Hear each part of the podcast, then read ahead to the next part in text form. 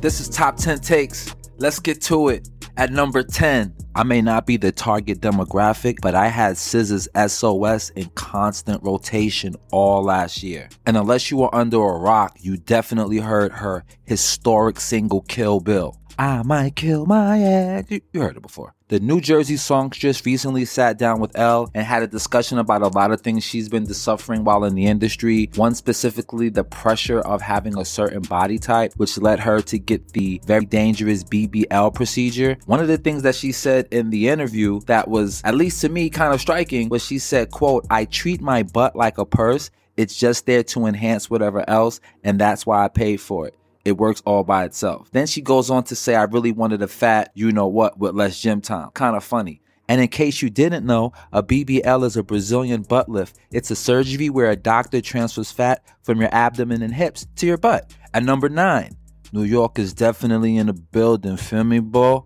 Fellow New Yorker Madison Beer has just announced via live stream that a new album is on the way. The project single Home to Another One has arrived today, and so has the visuals. And I'll be the first to tell you, it looks absolutely stunning. It's directed by Madison Beer and Aaron Moreno. It has this 70s retro vibe to it, but it's supposed to be taking place out of space. And essentially, the song is about she knows the dude that she's dealing with will eventually go home to another one hence the name Home to Another One. But in a way, it's almost like she's mentioning the home is another planet or galaxy because the dude that she's dealing with is an actual alien. Um, but again, aesthetically, it just looks beautiful. And Madison Beer, you know, she's beautiful too. The album title is Silence Between Songs. At number eight, Gunna may have recently lost weight, but apparently he's still all about that bread and butter, as he says on his new single that just dropped today with the visuals. And this is hard. It's shot in black and white and it's shot in Los Angeles. He's showing the Maybach but the song itself is just the Gunna wanna flow. The dude can literally rap the encyclopedia and it's going to sound amazing. He somehow has mastered the art of melody and auto tune, and as they say, talking that talk. Again, this has been very controversial since the trial of YSL, where his group caught a RICO case because the state is trying to say that YSL, Young Stoner League, is actually a gang and not a record label. I would think that they're a record label because they're selling millions of records, and two of the artists that are part of YSL, Gunna and Young Thug, are absolute icons in the industry. All of Little Uzi friends are dead, but apparently not Hayley Williams from Paramore. At one point, Little Uzi Vert reached out to Hayley Williams about a feature, but she sweetly turned him down because she was going through some mental health issues. But just yesterday, they were able to collab together on stage and it was it was one of the best displays, wholesome displays you can see of two artists who are big fans of each other, just enjoying art in the moment. And you can also tell that the fans really enjoyed that moment. I'm jealous. I wish I was a part of something like that. I'm a big Paramore fan as well, and I'm definitely a little Uzi Vert fan. If you don't know little Uzi Vert, he has the super heater right now. Well, I don't even want to say right now because it's a classic. I just want to rock.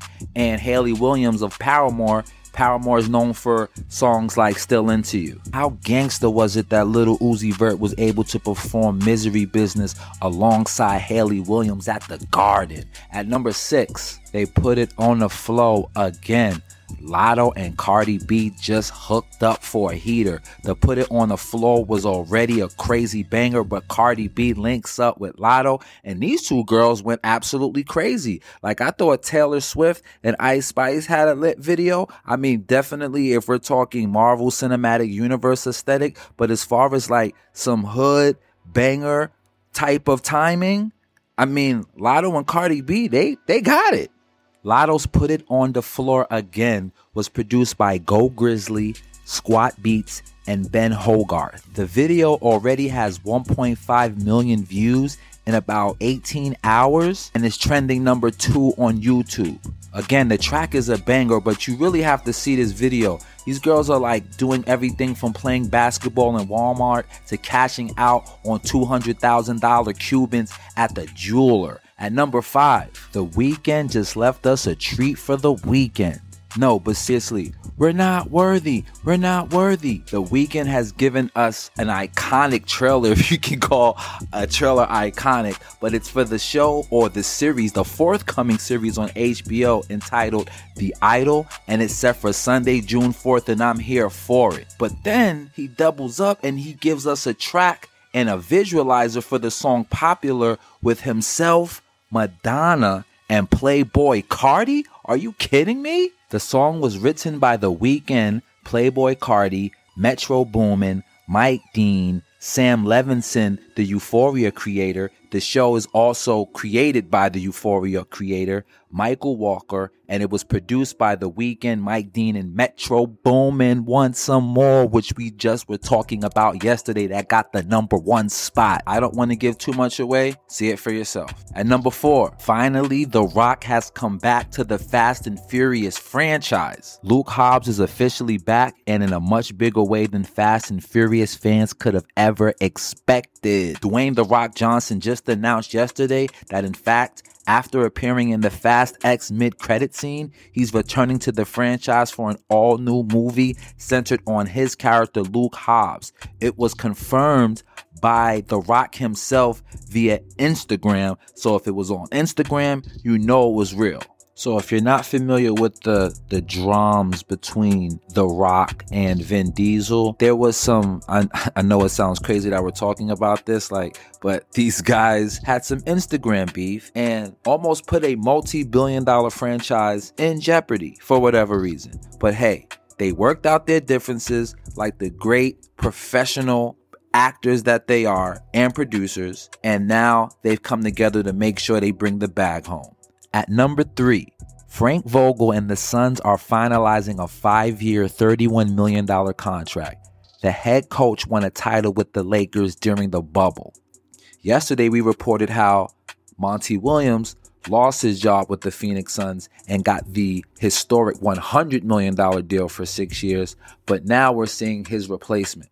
Now, Frank Vogel isn't just walking into a, a, a pressure free situation, although you do have Kevin Durant, arguably one of the greatest mid range scorers of all time, with a Devin Booker, just an absolute weapon to have on your roster. With all of that, comes with a huge responsibility to win now because as I mentioned, Monty Williams yesterday, he got the Suns to the finals two years ago and lost his job. And I mean, outside of Nikola Jokic and Jamal Murray, Devin and Kevin might be the most unstoppable two man offensive combination. They call them big joke, but ain't nothing funny.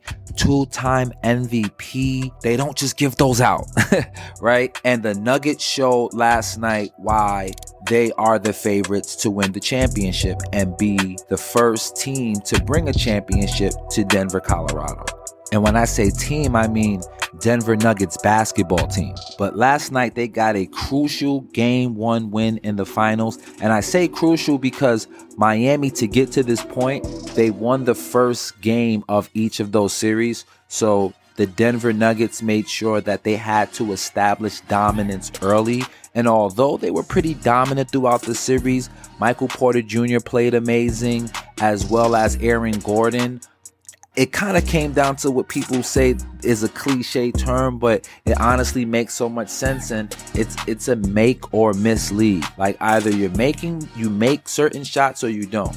Game 2 Sunday, but at number 1, Taylor Swift. She is about to be in her Billy Goat era. She is getting to that bag. She is thumbing through a check. She has a condo on her wrist and she is cashing out. Moneybagg Tay is the second richest self made woman in music with an estimated net worth of $740 million, according to a list Forbes published today. The 33 year old Karma singer has surpassed Madonna, who recently has a net worth of $580 million, as well as Beyonce, right at $540 million.